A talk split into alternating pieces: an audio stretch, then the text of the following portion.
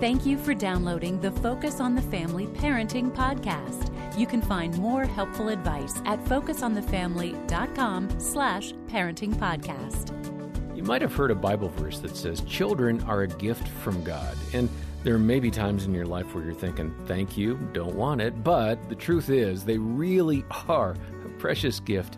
And it's something important for us to remember that we're stewards of the most precious thing God has for us, which is a child. Uh, I'm John Fuller here with Focus on the Family's head of parenting, Danny Huerta. And children come from God and we kind of turn them back over to Him, especially when we're struggling. It's like, here, God, uh, I, I, don't want this child anymore or right now. Um, Jeannie Cunnion is an author and speaker, and she emphasized this matter of perspective and thankfulness for the gift as she spoke with Focus President Jim Daly and me. Jeannie, I, I want to turn a little bit um, to specific issues that some might be facing. Um, there's other challenges that moms face uh, where their children are suffering in some way um, from rejection, a mistake they made, or simply because life is hard. Um, you know, it's not going the way the teenager wants it to go. Maybe they're not as popular as other kids are, whatever it might be. Um, you describe a time when one of your boys was suffering from rejection and how that broke your heart. So in this formula of grace and pursuing God and Romans 8:28 that all things work for good to those who love the Lord and are called by his name, that's a tough way to parent too because your children somewhere will suffer in some way. Yes. And there is a benefit to suffering. So tie that all up for me. Oh, that's a big one. Yeah, it is a big one. you know, I think when we think about that passage, you know, God works all things together for good of those who love him and are called according to his purpose. And the most beautiful part of that, I think, is the next verse, which talks about what is the good to which he's calling us. And that is conformity to the likeness of his son. And so if we can if if I can as a mom remember that that the that the hardships and the, the sufferings that my kids go through that I walk through alongside them that God is using them he can be trusted to use that to conform them into the likeness of his son. You know how contrary that sounds to our culture I know. of winning? But it's the quarterback, you're on top, it's me versus you, it's a zero sum game. And by the way, I'll pray for you as a Christian, but it's still the same game. Yeah. I mean, it's true. We're about being winners in this culture. well, we have to get honest as parents about what is our greatest hope for our kids. Right. That's a great question What is coming it? back to. What is our greatest hope? So, what was that story where your your son, one of your sons, we don't need to, his name obviously, but what was the suffering he was going through, and what was your solution? It was peer rejection, Mm-hmm. meaningful, deeply painful peer rejection. What age? Tween. Okay. And one of the things that came out of that was a change in my prayer life because I kept praying to the Lord, Lord, you know, obviously I'm praying for relief. So where I could be praying, Lord, use this to, you know, create perseverance because perseverance creates character. Yes. But as a mom, I want to see my son relieved from his pain, right? Yes. Even though I know everything that scripture teaches me about how God will use that. But I was praying for my son and I kept saying, My son, my son. And I felt the Holy Spirit prompt me to start praying for him as your son.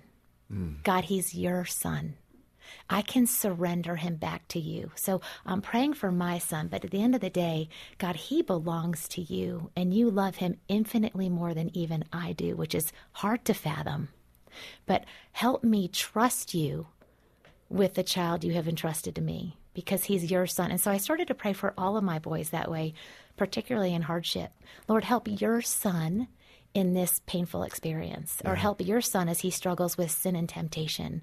God, would you help your son equip him with the power of your word to fight against sin and temptation? Don't you think, Jeannie, that a lot of moms would, despite what you just said, want to get in there and fix this? You know, talk to the other parents and, and I help want to straighten fix out it. some of this. Yeah. I mean, we're good at problem solving, yeah. but we do our best parenting through prayer. Huh. We do. We do our best. So I'm a problem solver. It's my first go to to fix, fix, fix. And thank God I have a husband who says, let's pray, pray, pray. Let's take this to God in prayer. Um, and so, yes, I'm a problem solver. But we, what our kids need for us to be more than problem solvers is prayer warriors. Our mm. kids need us to be prayer warriors mm-hmm. because God can do immeasurably more than we could ever ask or imagine as hard as we are going to try, you know, He can blow us away. Yes. You know, if I can remember, uh, one of the really fun things that came out of writing for this book for me was if I can remember God's sovereignty and His faithfulness and His goodness, if I can really hold on to that, then I stop wanting to write my son's story. Right. And I become grateful that God never gave me the pen. right. Honestly, because I'm trying to write his story as if I really know what's best for him, as if I can see the end game. So it's not like something you can hold on to, but honestly, if I can keep remembering God is sovereign, He is faithful, He is good, yeah. then it helps me unclench my fists that are trying to control outcomes. Yes. Because that's what I do. And I can surrender the outcome to God. Because if surrender, I we tend to think of surrender as like giving up. And it's not, right? Like just saying, all right, I surrender them to you, God, I give up. But it's not giving up, it's giving over. So it's this constant handing over of my boys back to God mm-hmm. and saying, You write the best stories. You've always proven to be trustworthy. And I'm going to choose to trust you in these things that feel like I sure would like to clench my fists and control the outcomes. Yes. Yeah, there's a, a daily rhythm of saying, Lord, I, uh, you know what? I'm in over my head. I don't know how to parent this child well. Would you help me, please? Would you take control of this child? Uh, and Jeannie addressed that uh, in that clip. Having tight control over our kids is not going to guarantee that they turn out all right. Um, framework is important. What do you think, Danny? How, help us um, understand a little bit more from what Jeannie was saying. Yeah, uh, it, it's interesting, John. In a recent survey of 2,200 parents, Christian and non Christian, 90%, and these are parents of zero to five year olds, 90% said children are a joy of their life, the top joy. Yeah. And then seven out of 10 said that it's the hardest thing they've ever done. These are not. Uh, diametrically opposed concepts, are they? It is a great, great joy, but it's also super hard. I mean, these little kids, especially as they get older, they they can try a person. Yeah, and you know, over time, if they just feel controlled and they don't learn how to make decisions and how to have uh, good conflict with parents, they miss out on some skill sets hmm. as as adults. They they become defensive. There are just some things that as parents we need to be aware of that we're not here to control our kids. We're here to teach them, and there's a fine balance. Some of us land more on the control side, some more on the permissive side, and then there's that parenting, right, where you have conflict between parents because of parenting, mm. and, uh, and, and parenting. That's a new one. that's right. I'm just throwing that in there, and the the, the, the term that's used in scientific research is authoritative parenting, a balance between being sensitive and a balance with, with being uh, a, a, parent with boundaries and control.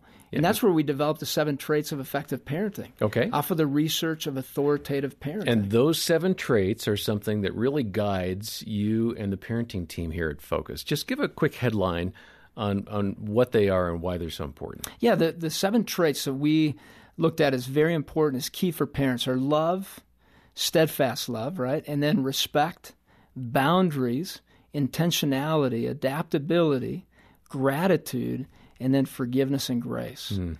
If, if you work on those seven as a parent, the research says and scripture says that you will be an effective parent, especially mm. coming from a biblical perspective on what science is affirming. Yeah, that's good. Well, you can learn more about the seven traits and uh, take a free parenting assessment. We've got that at the website.